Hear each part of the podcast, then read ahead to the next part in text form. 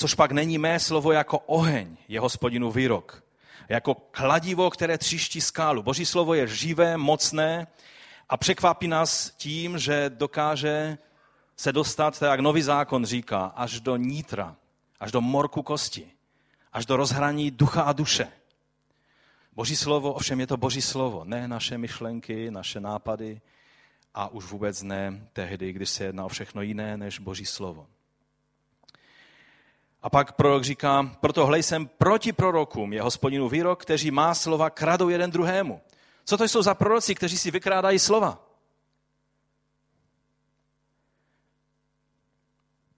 Hlej jsem proti prorokům, je hospodinu výrok, kteří používají svůj jazyk a pronášejí výrok jako prorok. Hle, já jsem proti těm, kdo prorokují klamné sny, je hospodinu výrok.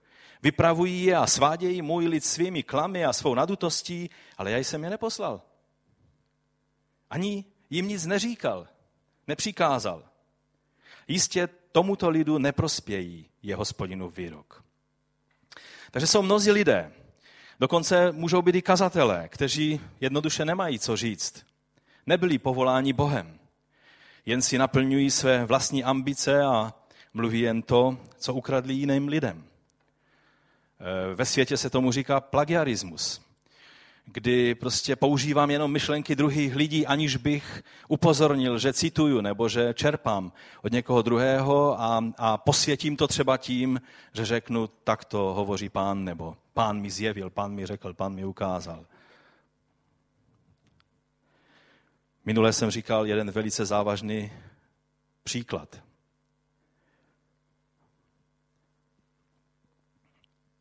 Víte, jsou lidé, kteří nejsou v důvěrném kontaktu s Bohem.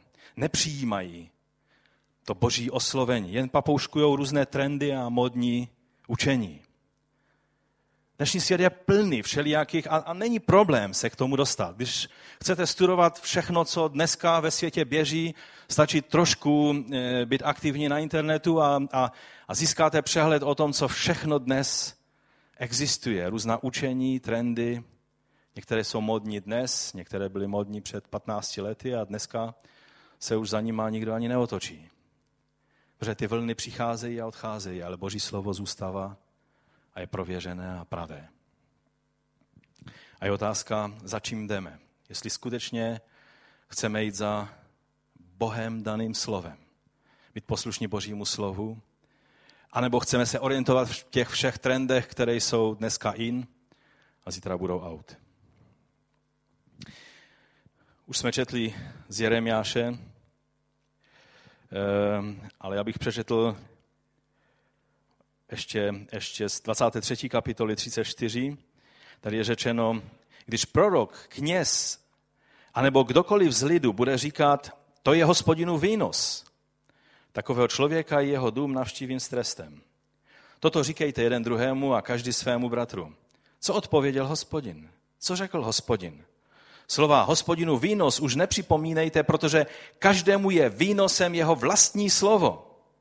Překrucujete slova živého Boha, hospodina zástupu, našeho Boha.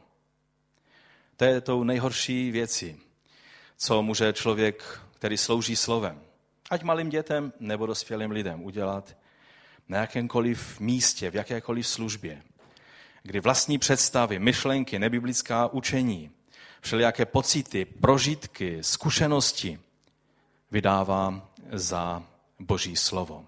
A dokonce i manipulativní, to abšalomovské výroky, kterými chceme člověka někam dostat, ukrást jeho srdce. A vydává se to za prorocké boží slovo.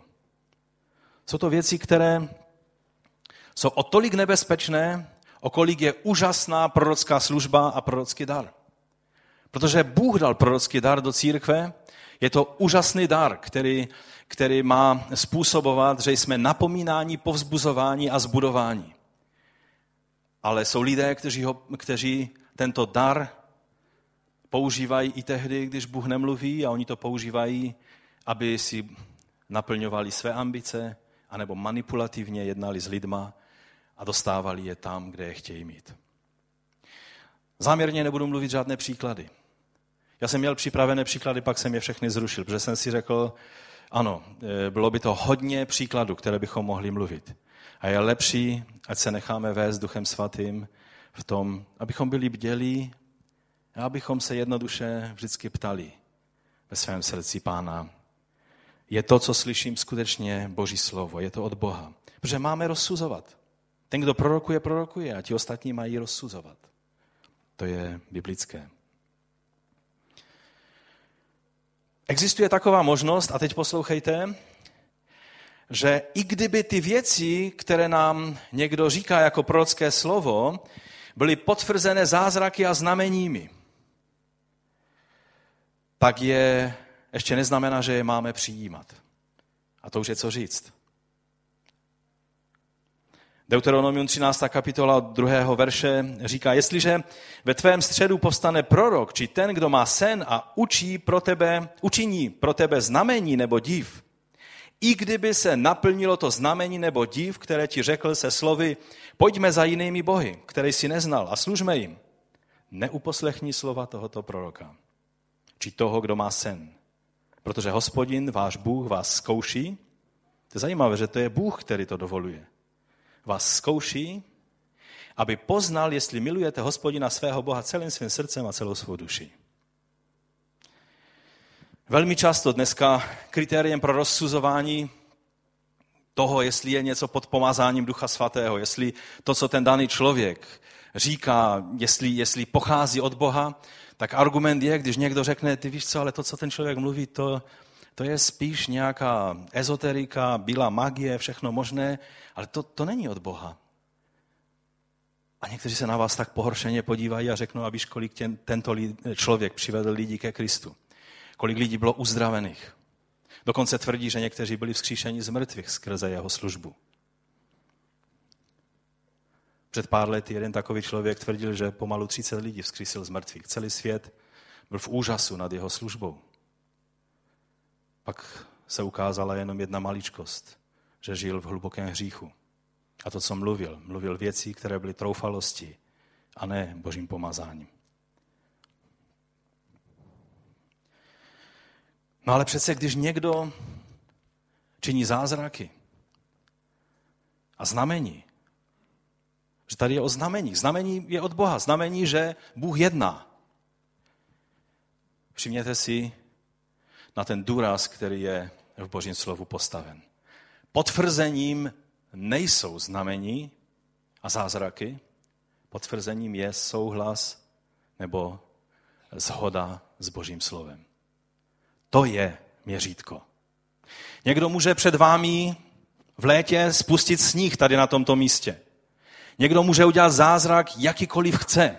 Pokud to, co říká, není v souladu s Božím slovem, poděkujte a běžte svou cestou. Protože budou mnozí lidé, kteří přijdou, jak říká pán Ježíš, a to řekl jako první věc, když se ho učedníci ptali, tak jak to bude na konci věku, jak to bude s těmi věcmi. První věc, kterou řekl, dejte si pozor, aby vás nikdo nesvedl. Protože přijdou mnozí, kteří budou činit tyhle věci. Dokonce u Matouše pán Ježíš říká, že ty, o kterých řekl, já, já o vás nevím, já vás neznám, já jsem vás nikdy v životě neviděl. A oni říká, my jsme v tvém jménu vyháněli démony, prorokovali, činili zázraky a tak dále. A on řekl, já nevím, možná jste to dělali v mém jménu, ale já o vás nevím. To je strašná realita. Takže boží slovo je to měřítko. Zbor v Laodikei, když čteme ve zjevení, byl velice bohatý a cítil se velice silný v kramflecích. Měli pocit, že skutečně ví, o čem to všechno je. A Ježíš jim musel říct, jste chudí a nazí a slepí. A filadelská církev, pan Ježíš jim říká, ačkoliv máte malou moc, tam je to charismatické slovo dynamis, ačkoliv máte malou moc, ale zachovali jste mé slovo. A pak jim dává zaslíbení, že tento postoj se mu líbil. Je to církev, která dostává nejlepší hodnocení z těch všech, které tam, z těch sedmi, které tam jsou popsány.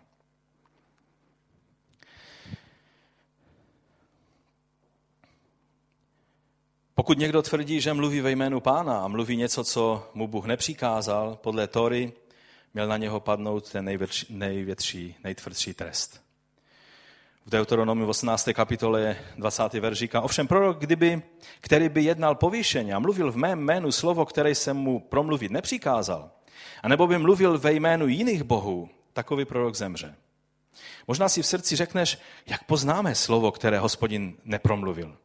To, co promluví prorok hospodinově jménu a nestane se to, jestliže se to slovo nenaplní, nepromluvil to hospodin.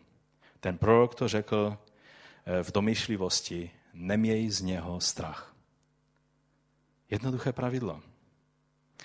Dnes žijeme v době inflace slov, kdy se mluví stále silnější a bombastičtější tvrzení a prohlášení. Jsou celé prorocké školy, které se předhánějí v prognózách a předpovědích pro dnešní dny. Mnozí přišli a mluvili i data. Když se ta data nestala, Boží slovo mi radí, neměj z nich strach, neber je vážně. Ve starém zákoně by je ukamenovali. Dnes existují celé církve, celá hnutí, která stojí a jdou dál. A jejich zakladatelé mluvili věci a proroctví, která se jednoduše nestala. A oni to nějakým způsobem zracionalizovali, zduchovnili a šlo se dál. Někdy máme pocit, jak se v tom všem vyznat. Jak jsme viděli, tak Tora měla nebo má na tento problém velice jednoduché poznávací znamení. Pokud někdo prorokoval něco, co se nestalo, on z toho nečinil pokání, ale pokračuje dál ve svých proroctvích, pak je to falešný prorok a Tora měla pro takovouto situaci, jak jsme viděli, ten nejpřísnější trest. Myslím, že je to k zamýšlení a že dnešní čas je velice potřebný pro to, abychom v těchto věcech byli střízliví a moudří. Jak jsem mu řekl, prorocká služba je ten nejvzácnější dar, protože Pavel říká, chtěl bych, abyste všichni prorokovali. To neznamená, že když cítí, že ti pán klade něco na srdce, že potom, co jsem teď řekl, ty, ty všechna, ta všechna varování, že řekneš, no já radši nic neřeknu, protože když nic neřeknu, tak nic neskazím. Když cítí, že ti pán klade něco na srdce a půjdeš za bratrem a za sestrou a řekneš, víš, možná se mylím, ale tak nějak vnímám, že, že tě mám pozbudit, že ti mám říct něco. A a on ti řekne, no sice nic neprožívám, ale díky za povzbuzení, tak si nic neudělal špatného. Byl si poslušný tomu, co, ti, eh, co, co si přijal a vnímal, že ti pán položil na srdce. Ale když přijdeš a řekneš, pán ti hovoří a pán mi ukázal, že to a to, je lépe než nic, pokud nemáš stoprocentní jistotu, že mluvíš skutečně boží věci. Je příliš hodně lidské manipulace, která až hraničí s čarováním v této oblasti. A kež by nám pán pomohl, abychom mohli zdravě růst ve věcech, které pocházejí od něj. Abychom byli uchráněni od všech lidských kejklů, manipulací a čarování. Tak pojďme k druhému bodu. Za druhé, to je opačný problém, když nemluvíme, když máme co říct a máme pověření od Boha to říct. Když nemluvíme tehdy, když víme přesně, jaké je učení Božího slova, jaká je jeho vůle, ale z různých taktických a jiných důvodů, třeba, že se chceme zalíbit lidem, jako Abšalom, mluvíme jenom vybrané věci, vybrané kousky a ne celou radu Boží. Pak jsme znovu zloději. Okrádáme ty, kteří mají slyšet celou pravdu Boží o věcí, které jim zatajujeme nebo tak nějak o nich pomlčíme. Skutky 20. kapitola 26, tam Pavel říká zvláštní věc. Proto vám dnešního dne dosvědčuji, že jsem čistý od krve všech lidí. Proč tady používá tak silná slova? Že jsem čistý od krve všech lidí, neboť jsem nic nezamlčel a oznámil jsem vám celou Boží vůli. Bible kralická tam má takové to známe, které nám určitě, kteří trochu ještě jsme e, znali kralické Bible, zůstala celá Boží rada, nebo všeliká rada Boží. Tam je.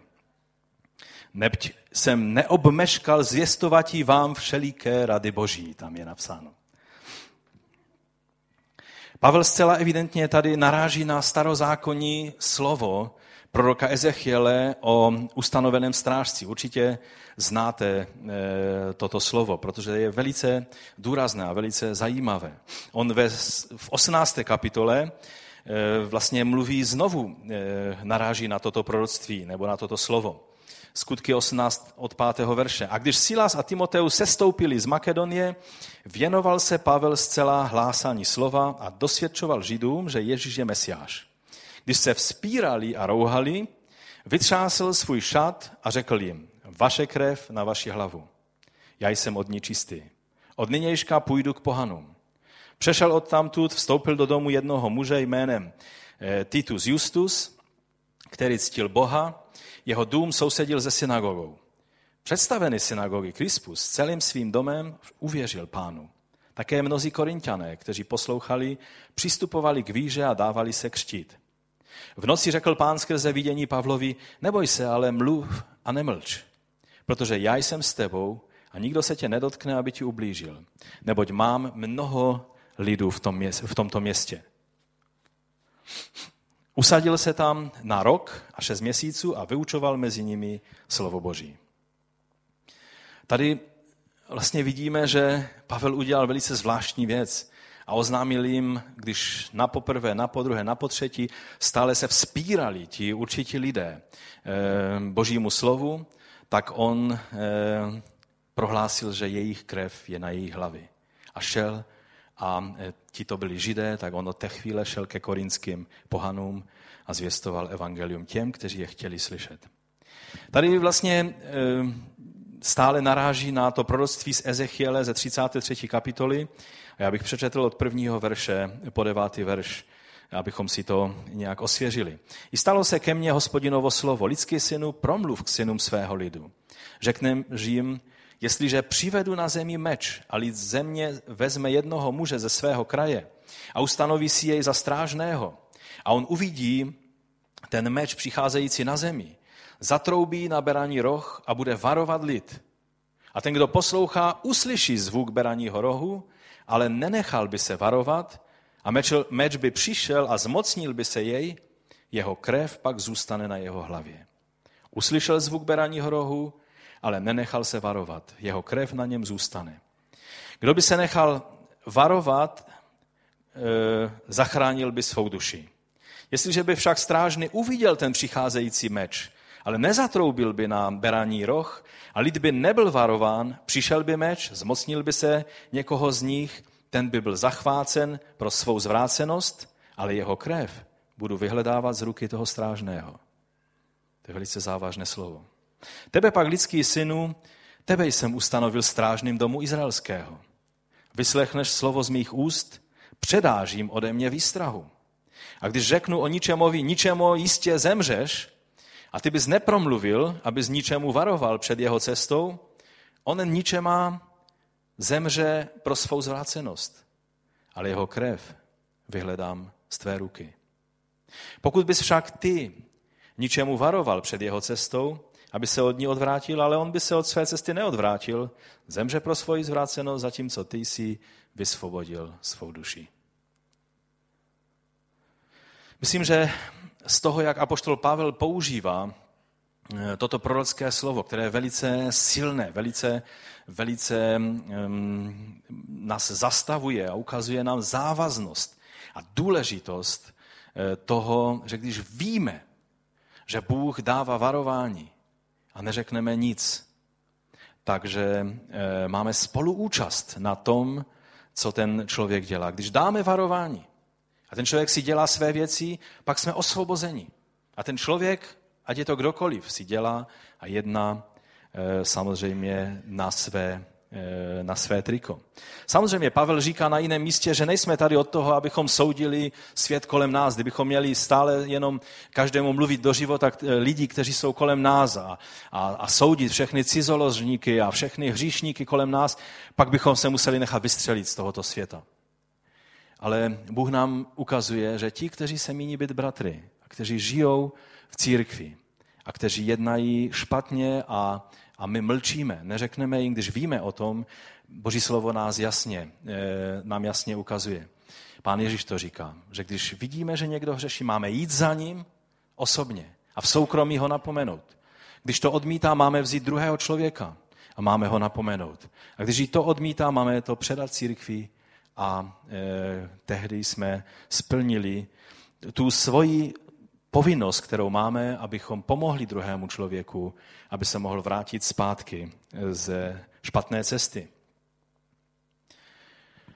Takže kázání celé Boží rady a nejen toho, co se líbí lidem, to bylo u Pavla samozřejmostí a vidíme, jak psal, že on nepsal jenom hezké věci, ale někdy se dotýkali velice závažných problémů, které mezi těmi lidmi byly.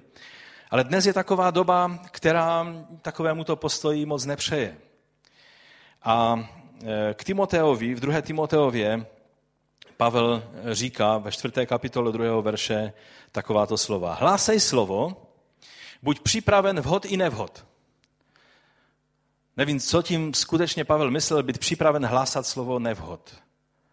To bychom označili jako, jako no, že je to nevhod, že? A Timoteus měl být připraven hlásat slovo i tehdy, když se lidem zdalo, že je to nevhod. To je k zamyšlení. Buď připraven vhod i nevhod, usvědčuj, napomínej, povzbuzuj, vyučuj z nejvyšší trpělivosti. Přijde totiž doba, teď poslouchejte, přijde totiž doba, kdy lidé nestrpí zdravé učení, ale budou se podle vlastních chutí obklopovat učitelí, kteří jim budou lechtat sluch. Odvrátí uši od pravdy a uchylí se k bájím. Ty však buď ve všem střízlivý, snášej útrapy, konej dílo kazatele Evangelia a naplň svou službu. To je takový zvláštní obrat, budou lechtat sluch. E, jiné překlady říkají lidi, kteří mají sfrablavé uši. Potřebují, aby někdo je tak e, prostě nějak příjemně lechtal, protože nechtějí slyšet věcí, které nejsou příjemné pro ucho a jejich, eh, tady napsáno, jejich uší se odvrátí od pravdy a uchylí se k bájím. A Timoteus je napomínan, aby byl střízlivý, aby snášel útrapy, to znamená, když někdo mu řekne, co jsi to řekl, proč se vůbec k tomu vyjadřoval. Konej dílo kazatele Evangelia. V tom kontextu eh, nelechtaní sluchu je tady povzbuzení pro Timotea, že má být věrný v kázání Evangelia. Evangelium je dobrá zpráva. Jak ty dvě věci můžou jít dohromady? Já vám chci říct, že velice dobře. Tak, jak už to tady Stašek vlastně říkal na začátku, že evangelium je evangeliem, to je zpráva, která je velice jednoduchá, je to vlastně zvěst o historické události, která se stala v konkrétním čase před dvěma tisíciletí, kdy Bůh vstoupil do dějin tím, že poslal svého syna, který žil, byl ukřižován podle písem, byl položen do hrobu a byl vzkříšen podle písem. A tím byl potvrzen jako ten, který je božím synem a bude soudit živé i mrtvé. A spasení závisí na přijetí jeho zástupné oběti. To je ta zpráva, která je stále stejná. A samozřejmě se může stát, že svým jednáním, svým postojem, svým sobectvím, svou tělesností a vším možným můžeme způsobit, že bráníme lidem, aby k této zprávě se dostali. A naopak naše povinnost je, aby všichni lidé tuto zprávu měli možnost uslyšet. Ale z druhé strany nemáme právo, abychom tu zprávu nějak selektivně měnili a vybírali si jenom věci, které se nám zdají pro lidi víc stravitelné. Bůh stvořil člověka, on ví, co má být stravitelné a co ne. Čili ta první věc, kterou eh, Pavel eh, měl na mysli, eh, bylo toto. Mluvit celou radu Boží. Ta druhá věc, kterou tím Pavel měl na mysli, když mluvil o tom konání díla kazatele Evangelia, tak mluví o potřebě kázání Evangelia všem, kteří je ještě neslyšeli. Víte, je taková takový trend nebo, nebo takový postoj, který není nový a už, už trvá určitou dobu v církvi, kdy se stále znovu a znovu zaměřujeme na hlásání evangelia lidem, kteří už je slyšeli všemi možnými způsoby. A my máme nějak pocit, že ještě jsme, ještě jsme neudělali, možná jsme ještě takovým způsobem jim to evangelium nepodali. Zabalíme ho tak hodně do všech možných jiných věcí, aby nepoznali, že je to evangelium a oni si to rozbalí a zase to samé, zase evangelium. A najednou už mají pocit, teď už se dozvím něco nového. Tak eh, říkal Georg Taubman eh, v jednom svědectví, že když byli ještě v Kábulu, tak na Vánoce pozval eh, ty německé vojáky z té mise NATO na vánoční nějakou večeří a, a ti vojáci byli natření, protože dobré jídlo má každý rád, že? A tak dále. No a byli natření do okamžiku, než Georg se postavil a řekl, a teď bych vám chtěl něco říct. A oni zjistili, že zás už je to jenom o tom, že jim chce říct evangelium. Ohrnuli nosy a šli pryč. A on říká, tehdy ho Duch Svatý usvědčil, proč se vnucuješ těm lidem? Pozval Afgánce, muslimy, paštuny. Měli jich plný sklep, protože to bylo tajné setkání samozřejmě, aby je talibanci nenašli. Samozřejmě bylo dobré jídlo, ale když jim říká, teď bych vám chtěl dát dárek a začal rozdávat nové zákony, oni mu téměř ruce libali. Oni říkali, i já to můžu mít. Já chci číst Inčil, nový zákon. A, byli, a velice se zajímali o to, co jim má co říct. A Georg tehdy řekl, to jsou lidé, kteří mají slyšet evangelium. Oni po něm touží. Oni neměli možnost je ještě slyšet. Protože je to tak riskantní, že aby jim je mohl říct, musíš riskovat svůj vlastní život, aby se s ním dostal. A tak je to k zamyšlení. Nevždy ti lidé, kteří vypadají tak potřební a tak nesevangelizovaní, že budeme stále znovu a znovu k ním chodit. A oni už toho mají plné uši. Je to mezi nima a Bohem. Pavel říká, nebo teda prorok eh, Ezechiel říká, ty jsi osvobodil svou duši.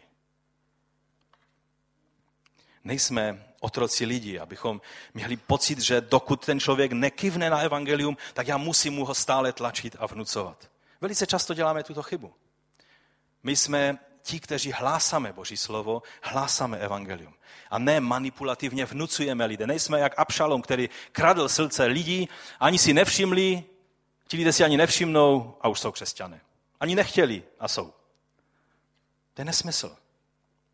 Do božího, do božího království patří ti, o kterých Ježíš říká, ten, kdo žízní po spravedlnosti. Ten, kdo touží po božích věcech. Protože ta touha je, je způsobena Bohem. On ji chce dát každému člověku, ale ne každý člověk tu touhu samozřejmě chce mít.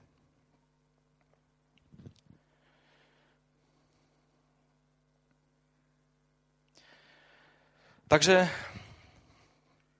někdy, víte, vymyšlíme všelijaké nové způsoby, abychom se nějakým trikem lidem vnutili s evangeliem. Pavel v tom Korintu, jak se podíváme do toho textu, to dělal trošku jinak. On jim předložil evangelium poprvé, předložil, vždycky šel k Židům poprvé, protože eh, o nich je řečeno, že jim patří spasení především a pak taky pohanům. A tak šel a férově jim nabídnul evangelium poprvé, po druhé, po třetí a, a když ho stále odmítali a očarňovali ho a kladli mu nějaké překážky, tak on vzal a vytřepal tam to své roucho a řekl, je to vaše rozhodnutí. Takovým tím rabínským způsobem řekl, vaše krev na vaše hlavy.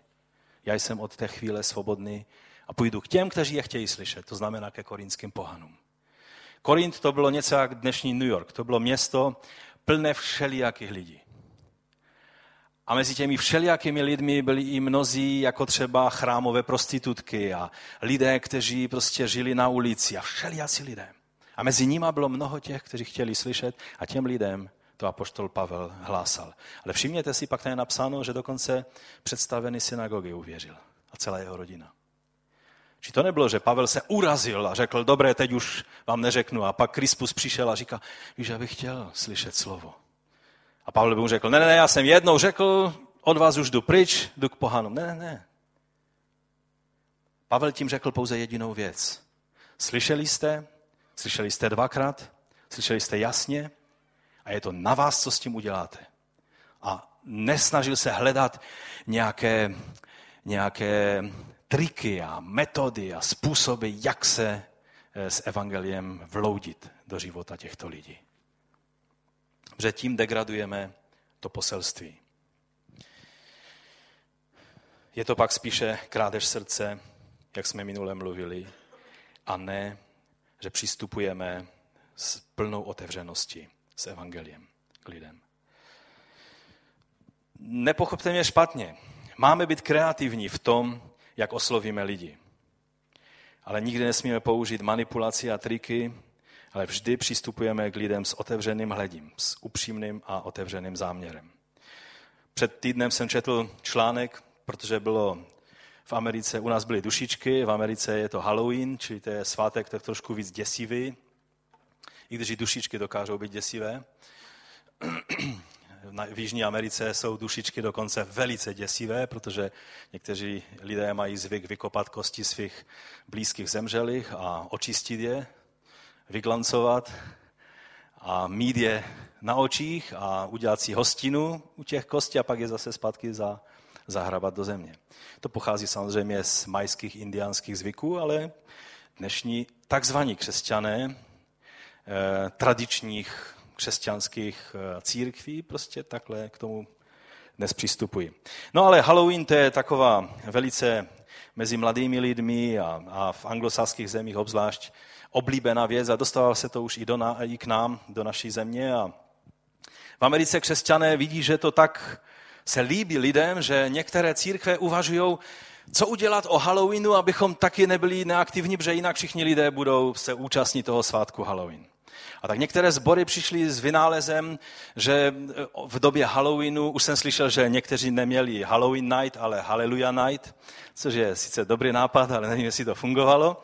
Ale jiné sbory jdou ještě dál a udělají takzvané, místo domu hrůzy, tak udělají dům soudu.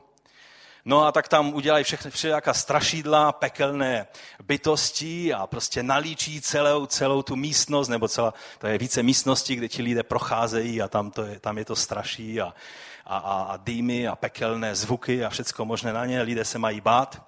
Pro dnešní lidi otrle všemi filmy a horory je to spíš k smíchu. Protože co uděláte, co by s lidma zatřepalo, co, co ještě neviděli? Myslím si, že to je hodně složité z dnešní generací lidí.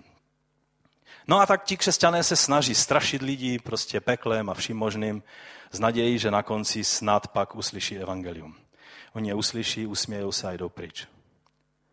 Neví se ani o jednom člověku, který by se skutečně pod vlivem takovéto aktivity obrátil.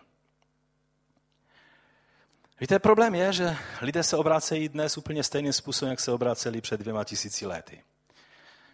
Že se najde někdo, kdo je bude mít rád, kdo k ním přijde a bude mít zájem o ně, zajímat se o jejich život, o jejich potřeby, řekne jim evangelium, své svědectví, že to je vždycky nejlepší začátek, pozve je do sboru, je jim nablízko ve sboru a, a je ochoten zodpovědět všechny otázky. Takhle se lidé obrácejí už 2000 let. Problém je, že lidé se tohodle způsobu hrozí víc, než nějakého domu soudu, ďáblu, čertu a, a strašidel. A v tom je ten problém, že máme pocit, že je se třeba schovat za něco. Když jsem součástí jenom nějakého programu, tak to ještě unesu. A když bych měl jít z kůží na trh, sám, říct své svědectví, to už je složitější. Ale vám chci říct, to je jediný způsob, jak lidé se obrácejí. Jak lidé skutečně prožívají proměněné životy.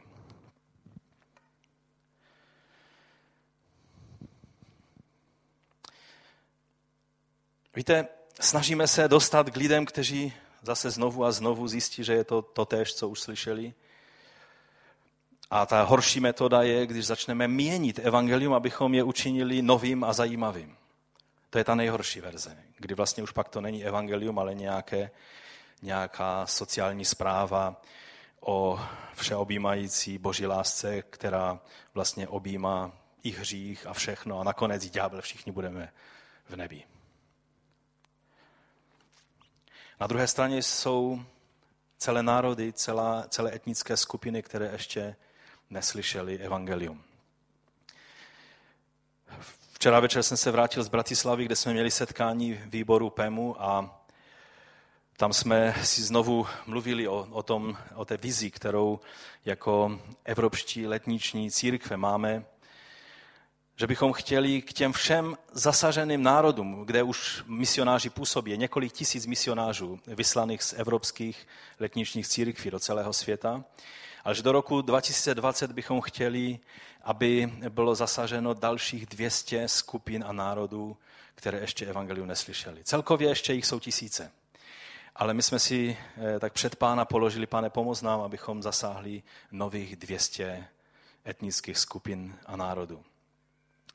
A když jsme byli v Budapešti, z Benjamin si to bude pamatovat, protože byl na setkání takové té užší skupiny ohledně těch nezasažených národů.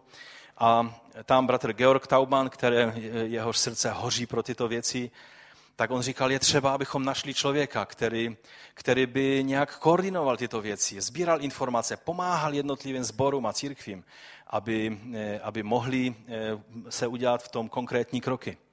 A byl tam eh, bratr Štefan a jeho manželka Helga, kteří před velice krátkou dobou ukončili svoji pastorskou službu ve svém sboru v Milheimu, kde sloužili. Oni byli zakladateli toho sboru a už dlouhá léta sloužili v tom sboru. A tak cítili, že to období jejich života je ukončeno, že to mají ukončit a že pán jim otevře novou možnost služby. No a na tom setkání Georg se na ně obrátil a říká, neuvažujete o tom, že byste skončili ve sboru a že byste se chopili této služby. A oni mu říkají, no my jsme skončili ve sboru před, já nevím, několika týdny nebo dny. Bylo to bylo vidět na tom, jak Bůh dával dohromady věci. Benjamin by o tom mohl říct víc, že byl přímo na tom setkání, kdy najednou bylo jasné, že Bůh nás předchází v těchto, s iniciativou v těchto věcech. Protože jemu na tom záleží víc než nám. Někdy máme pocit, že my jsme ti jediní, kteří jsme přišli na to, že máme hlásat evangelium. A chci říct, jenom srovnáváme krok s Božím duchem, který je iniciátorem evangelizace a misie. A tak si položme otázku, kterou nezasaženou skupinu lidí adoptujeme my. Jestli se za to modlíme. Ano, je několik národů, eh, které se na našich úterních modlitbách i ve zhromážděních nedělních objevují v modlitbách stále znovu a znovu. Jsou to paštunové, jsou to kurdové, jsou to Iránci, jsou to lidé, kteří, kteří nám leží na srdci. Je to Izrael, který, který je eh, nám velice blízky pro, eh, pro to, že je to boží vyvolený lid. Ale možná nám Bůh chce položit na srdce, abychom se modlili ještě za další skupiny a národy. A že je adoptujeme, budeme se za ně modlit, budeme, uděláme všechno pro to, aby mohli uslyšet evangelium. A to nás bude něco stát. Některé takové skupiny jsou blíž, než bychom si dokázali představit. Mnohé, mnozí lidé těchto národů nezasažených přicházejí do Evropy a lidé se jim velkým obloukem vyhýbají. A říkají si, aby to jenom nebyl nějaký terorista. A co když je to člověk, kterého ti Bůh posílá do cesty, aby ho mohl oslovit evangeliem? Myslím si, že jsou to velice, velice důležité věci, které je třeba, abychom vzali vážně. Samozřejmě většinou platí, že fakt, že tyto národy a skupiny lidí ještě nejsou zasažení evangeliem, má svůj důvod. Že kdyby to bylo jednoduché je zasáhnout evangeliem, tak by už dávno zasažení byli. Někdy jsou na tak nepřístupných místech, někdy jsou na místech, kde než se k ním dostanete, tak vás několikrát někdo cestou chce zabít. A někdy oni, jejich kultura, jejich náboženství, které mají, je tak nepřístupné, že je třeba zázrak, aby byli zasaženi evangeliem. A poštol Pavel ovšem říká, v 15. kapitole Římanům, zakládám si na tom, že jsem takto evangelium hlásal tam, kde Kristovo jméno ještě nebylo vysloveno, abych nestavil na cizím základě, nebož tak, jak je psáno, ti, jimž o něm nebylo zvěstováno, uvidí a ti, kteří neslyšeli, porozumí. Amen. Evangelium má být kázáno všem národům. A ještě předtím, než vlastně přijde pán Ježíš. A mnohdy říkáme, kež bys už pane přišel, očekáváme. Někdy v našich kruzích se říká, pán může přijít i zítra. Já vám chci říct, zítra ještě nemůže přijít. Protože jsou věci, které jsou v božím slovu napsány, které se musí stát dřív, než pán Ježíš přijde. Za prvé, u Matouše 24.14 je napsáno, toto evangelium o království bude kázáno po celém světě na svědectví všem národům a potom přijde konec. Ještě jsou mnohé národy, které tu výsadu slyšet evangelium neměli. A ta druhá věc je, že Izrael jako národ, o tom jsme měli celé jedno zhromáždění.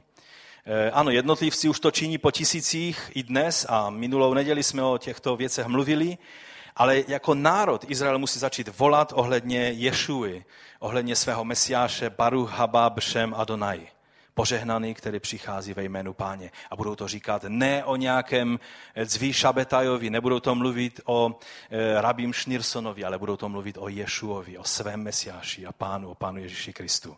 A tehdy to bude e, znamení e, to konečné a to největší, kdy Izrael se stane nejenom, jak Ezechiel prorokoval, tou kostrou, obrostlou masem, ale povstane jako boží armáda božího lidu. Jsou dvě základní skupiny lidí, židé a pohané. Od začátku e, tato základní dělba lidí e, platí. Evangelium patří jak židům, e, v božím slovu je řečeno, že především židům a také lidem z národu, z pohanských národů. Už minule jsme četli slovo z Římanů z první kapitoly. Nestydím se za evangelium, neboť je to boží moc k záchraně pro každého, kdo věří, předně pro žida a i pro řeka. A tak misie byla od začátku vždycky eh, rozdělena na tyto dvě části. Misie mezi Židy a misie mezi národy.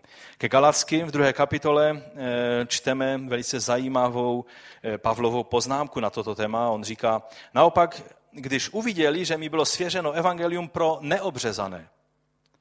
Zajímavé, že evangelium pro neobřezané byl úkol, který byl jiný, než tak je řečeno, jako Petrovi pro obřezané. Čili, že pro obřezané byl zase trošku odlišný tento úkol. Neboť ten, který působil u Petra k apoštolství pro obřezané, působil i u mě k apoštolství pro pohany. Když tedy poznali tu milost, která mi byla dána, podali Jakub, Kéfas a Jan, kteří byli uznáváni za sloupy církve, mě i Barnabášovi pravici na duka společenství, čili to je jedno dílo, je jedna církev, neexistují dvě církve. Eh, duka společenství, abychom myšli mezi pohany a oni mezi obřezané. Z toho je vidět, že jsou specifická povolání. Je jiná služba Židům a je jiná služba pohanům. Židům nepřinášíte Boha, kterého, o kterém neslyšeli, kterého neznali, protože Bůh Abrahama, Izáka, Jakoba je jejich Bůh. Ale potřebují si uvědomit, že Mesiáš, kterého čekají, už přišel a položil svůj život za ně. Takže naším úkolem je stát po boku mesiánských židů a žehnat jim a pomáhat jim všemi možnými prostředky, aby mohli být tím správným svědectvím pro svůj národ a svou láskou a horlivostí k pánu, k Bohu Abrahama, Izáka, Jakoba, vzbuzovat žárlivost u Židů. Když ty miluješ pána, tak nejenom, že je to dobré svědectví pro své, tvé sousedy, ale pro Židy, kteří se dozvídají o tom, jak, jak křesťané, ti znovu zrození křesťané, jak milují svého pána, je to zastavuje a říkají si, ale je to náš Bůh. Jak to, že oni ho milují víc než já? A mnozí Židé pak eh, vydávají svůj život do rukou svému mesiáši. Takže toto je eh, ten jeden úkol a druhý úkol je, máme hlásat evangelium všem lidem ze všech národů. A teď se podívejme na ten třetí, závěrečný bod, který se nám dostává trošku víc konkrétně do našeho života. Je totiž možnost, že okrademe o slovo ty, které nám Bůh poslal do cesty, anebo nás poslal do cesty jim. A to je pak dvojnásobná škoda. To je pak dvojnásobná krádež. Když mineme našeho Bohem daného etiopského dvořana, že to tak řeknu, asi už víte, na který příběh z Nového zákona narážím tak je to dvojnásobná krádež. A škoda. Samozřejmě není, jak jsem mu řekl, není naším úkolem a ani v našich sílách říct evangelium každému člověku, koho potkáme. Je tady někdo, kdo řekl každému, koho potkal, um, evangelium? Vyjíma teda Manfreda? Sorry, Manfred, to je, to je v legraci. Ani Manfred není schopen říct svědectví a evangelium všem lidem. Prostě není to v našich silách a chci vám říct, není to ani naším úkolem. Bůh ví o tom, že jsme, že jsme omezená nádoba. A ovšem otázka je, že jsou lidé, kteří mají slyšet evangelium od tebe, protože to Duch Svatý tak to připravil, pro tebe to takto připravil. A tohle, když mineš, tak to je problém. Buď tyto lidi Bůh poslal do cesty tobě, anebo tebe poslal do cesty jim. A dal ti signál, že jim máš říct třeba své svědectví a také evangelium v kostce. Otázka je, jestli vůbec jsme schopni evangelium krátce a stručně říct. Někdy říkáme mnoho věcí o Bohu. Někdy mluvíme o boží lásce, o všem, ale, ale mluvíme i evangelium. To, co ten člověk má učinit, aby mohl mít účast na té dobré zprávě, která je mu hlásána. Jak jsem už eh, poukázal na ten biblický příklad, tak eh, možná na závěr bych se ještě k němu eh, nějak vrátil a pak ještě jeden příklad z minulého týdne a, a to bude závěr toho našeho dnešního slova, pak se budeme modlit. Ve skutcích 8. kapitole 26 je napsáno, pánův anděl promluvil k Filipovi, vstání jdi na jich k cestě, která se stupuje z Jeruzaléma do Gázy. Ta cesta je pustá. Už to by nás mnohé odradilo, přece nepůjdu na cestu, která je pustá. Já chci být mezi lidma, já chci vidět lidi kolem sebe, já chci sloužit mnohým lidem a ne jít na cestu, která je pustá. A teď to je, to mě vždycky fascinuje. O Filipovi tady je napsáno, i vstal a šel. Víte, to nebyl Filip, který seděl doma a říkal, kež by mě pan taky pro něco použil. A nikdo nikde, ani oženice nestihnul. On měl čtyři dcery, čtyři nebo kolik jich měl? Čtyři, že? Všechny byly prorokyně. O něm je řečeno, že byl evangelista. Takže on měl rodinu, on měl spoustu lidí, kteří se skrze jeho službu obráceli v Samaří a takže to nebyl člověk, který neměl, co by dělal najednou si na něho Bůh vzpomněl. To byl člověk, který měl plné ruce práce a Bůh mu říká, a teď všeho nech a běž na ulici na cestu, která je pustá. A to byla i dost daleká cesta. Nebudeme, to známe, ten příběh, nebudu se u toho dlouho zdržovat. Tam je pak napsáno, a hle, muž z Etiopie, Eunuch, dvořan Kandaky, etiopské královny, který byl správcem celého jejího pokladu, se přijel poklonit Bohu do Jeruzaléma. Patřil k těm bohabojným pohanům. A nyní se vracel. Seděl ve svém voze a četl proroka Izajáše. A duch řekl Filipovi, přístup a připoj se k tomuto vozu. Filip přiběhl, nepřišel, přiběhl. Někdy je třeba mít pro evangelizaci fyzičku. A uslyšel, že čte proroka Izajáše i řekl, rozumíš tomu, co čteš? A on řekl, no jak bych mohl, když mi to nikdo nevysvětlí. A požádal Filipa, aby nastoupil a posadil se k němu. Víte, známe ten příběh. Pak eh, vyvrcholilo to tím, že ho na vyznání víry v Ježíše jako spasitele a božího syna, tak ho Filip pokřtil a pak ho duch boží odnesl zase někam jinam. Představte si, že by Filip řekl pánu, pane, to je zajímavá věc. Opravdu, opravdu je to eunuch, jo? A, je to, a je to dvořan a, a má velký vliv v Etiopii. A zajímal by se o to a já se za něho budu modlit a pošli někoho jiného. Já tady mám hodně práce. Když přišel Jan a Petr z Jeruzaléma, aby mi pomohli, tak oni všem požehnali, modlili se, všichni přijali Ducha Svatého a oni se vzali a odjeli zpátky. Místo, aby zůstali a pomáhali mi dál v té pastorační práci. Víte, mohlo to dopadnout všelijak, když by místo Filipa, kdybych tam byl já nebo ty. Promiňte, že, se, že to, to tak konkrétně ukážu. Někdy je dobré ty věci si tak postavit jako zrcadlo. Jestli jsme skutečně připraveni být použití pánem v takovéto situaci, i když se zdá, že, že je to jako by krok zpátky. Že zanedbáte ty lidi, které, kterým přece máte hlásat evangelium. Ale oni už je možná slyšeli, ale tam je člověk, který čte proroka Izajáše a neslyšel evangelium a potřebuje je slyšet. Minulé jsem vám říkal příběh o té mladé profesorce z eh, Krakovské univerzity a, a o tom ortodoxním židovi. Prostě jsou situace, které když mineme, tak je obrovská škoda. Ano, Bůh to může udělat jinak, ale on to chce udělat skrze tebe a mě.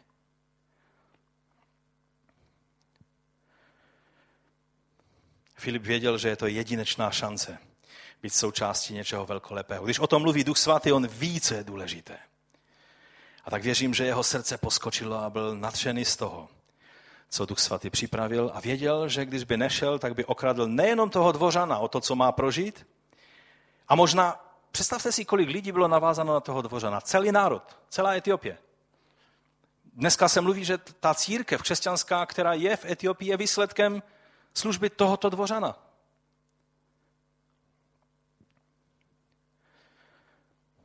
Okradl by sebe, okradl by toho dvořana i mnohé lidi, kteří měli přijít skrze službu toho dvořana k pánu.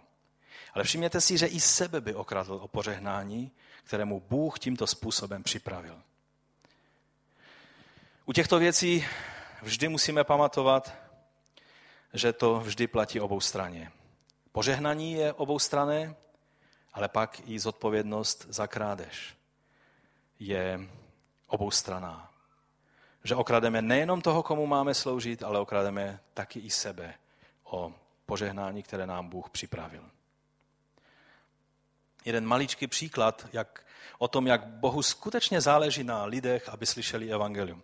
Když jsme byli minulý týden s Hlavkovými na té konferenci v Tatrách, tak protože jsme byli spolu, tak jsme vždycky eh, u jídla seděli spolu a měli jsme velice dobrý čas. Ale u jedné snídaně nás hlavkovi překvapili, že říkali, víte co, běžte si někam jinam teďka sednout, protože chce s námi být nějací dva bratři, kteří chtěli s nima mluvit. Ehm, to byl vlastně strejda od Jany a ještě, ještě jeden takový bratr někde z Valašska. No a tak jsme zjistili, že není u toho stolu místa, no a tak jsme se odsunuli k jinému stolu a tak jsme si říkali, no fajn, tak budeme, budeme sami, ale než jsme si přinesli jídlo, tak tam seděl takový cizí člověk. Tak si říkám, nejenom, že budeme sami, ale ještě máme cizího chlapa vedle nás, takže rychle posnídat a zpátky pryč na pokoj. Já nejsem moc komunikativní typ. Felicie je mnohem víc jednoduchá v tom, že navazuje kontakt s lidma. No a tak já jsem si šel pro kafe a jdu zpátky a vidím, jak Felicie už čile diskutuje s tím člověkem. Tak jsem si říkal, no to bude zajímavé. A najednou ten člověk se nám představil, že on je z Česka, ale už teď žije na Slovensku delší dobu, mluvil slovensky a že miluje Tatry a že každým rokem si udělá výlet do Tater a chodí po horách a, a všechno možné a že si objednal ten hotel a že to tak nějak pochopil, že hned po tom kongresu dostane pokoj, ale oni mu, on, on to pochopil teda, oni mu říkali, kongres začíná eh, v pondělí nebo v úterý a on to pochopil, že on má přijet v pondělí. Takže přijel a hotel byl plný křesťanů a židů a on tam byl takový trošku jako páté kolo uvozu. A když mi řekl, že, že se spletil a přijel o dva dny dříve, to byla první taková, taková, kterou jsem si říkal, to je zajímavé, že se spletil, aby byl na, na, v, ča, v době, kdy, kdy je konference. A že zrovna si sednul k našemu stolu a že zrovna hlavkoví neměli místo pro nás u stolu, sorry, že to tak říkám, to všechno najednou bylo jasné, že to není jen tak náhoda. No a, a než jsem si to tak srovnal v hlavě, tak ten člověk se otočil na mě a říká, a to tu jako je křesťanská konference, jo? A, a tak jsem říkal, o čem se jedná na té konferenci, když se dozvěděl, že tam jsou i židé, tak říká, tak začal takové ty běžné antisemické řeči o tom, no židé, to oni ukřižovali Krista a pak 2000 let za to trpí, že? A teď začal takové ty běžné názory, které lidé mají o židech. A já jsem mu začal vysvětlovat tyto věci a od toho jsme pak přešli, on se ptal dál a dál a mluvili jsme v podstatě celé, abych to zkrátil, celé evangelium. Ptal se o svůj život, říkal, že jeho manželka je tak velice nábožensky založená katolička, ale že on některým těm věcem nerozumí a že ho zaráží třeba některé konkrétní věci eh, z, té její, eh, z toho jejího způsobu zbožnosti. A měli jsme možnost mluvit o, o podstatě toho, co znamená skutečně být smířen s Bohem. A ten člověk, eh, ten člověk, najednou jsem si uvědomil, že Bůh mu zrušil jeho plány, poslal ho o dva dny dříve, aby mohl tyto věci slyšet, protože Bůh ho miluje a poslal ho a pak nám zrušil eh, prostě program, což byla maličkost, ale, ale že, že Bůh takové detaily dokáže dát dohromady, to mě fascinuje. Víte, že to není něco velkého, že přijde anděl Gabriel.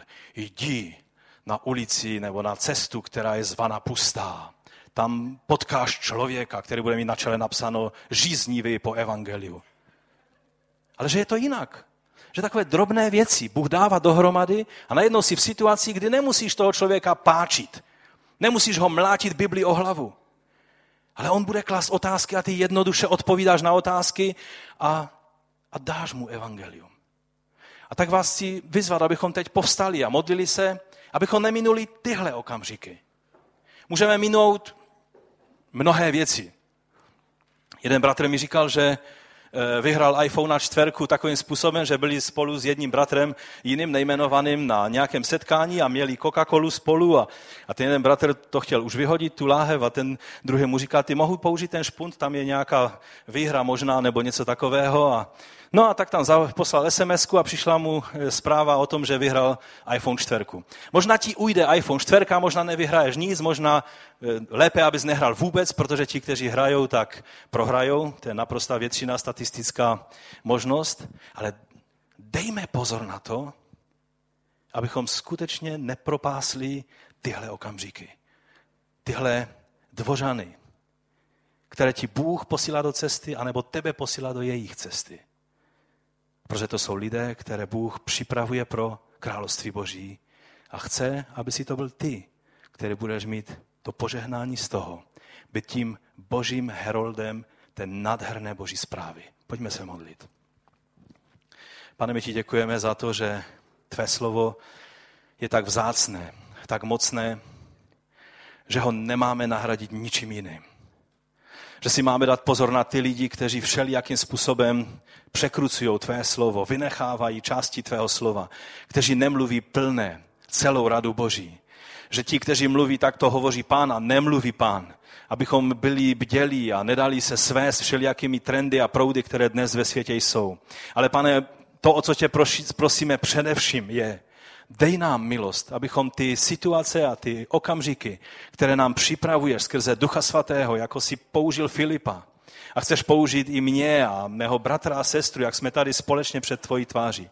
Odpust nám ty všechny situace, které snad někdy možná uvidíme před tvojí tváří v nebesích. Které jsme propásli, minuli, neuviděli, pro svoji tělesnost, bránili, bránili lidem, aby mohli být eh, těmi, kteří uslyší evangelium skrze nás ale pomoz nám, abychom od dneška mohli být víc bdělí. Abychom mohli být tvými nástroji, pane. Já tě o to prosím, pomoz nám. Aby ty dny, které jsou před námi, byly dny, kdy budeme pozornější a kdy budeme mít mnohem více svědectví o tom, jak ty nás můžeš použít tímto způsobem, že lidé uslyší zprávu o své spáse. O tom, že ty jsi za ně zemřel a že je miluješ a máš zájem o ně. Pane, já tě o to prosím. Odpust nám naši vinu a pomáž nás svým duchem svatým, abychom byli bdělí v této věci. My se klademe do tvých rukou a prosíme tebe samotného o tvé požehnání v této věci. Amen.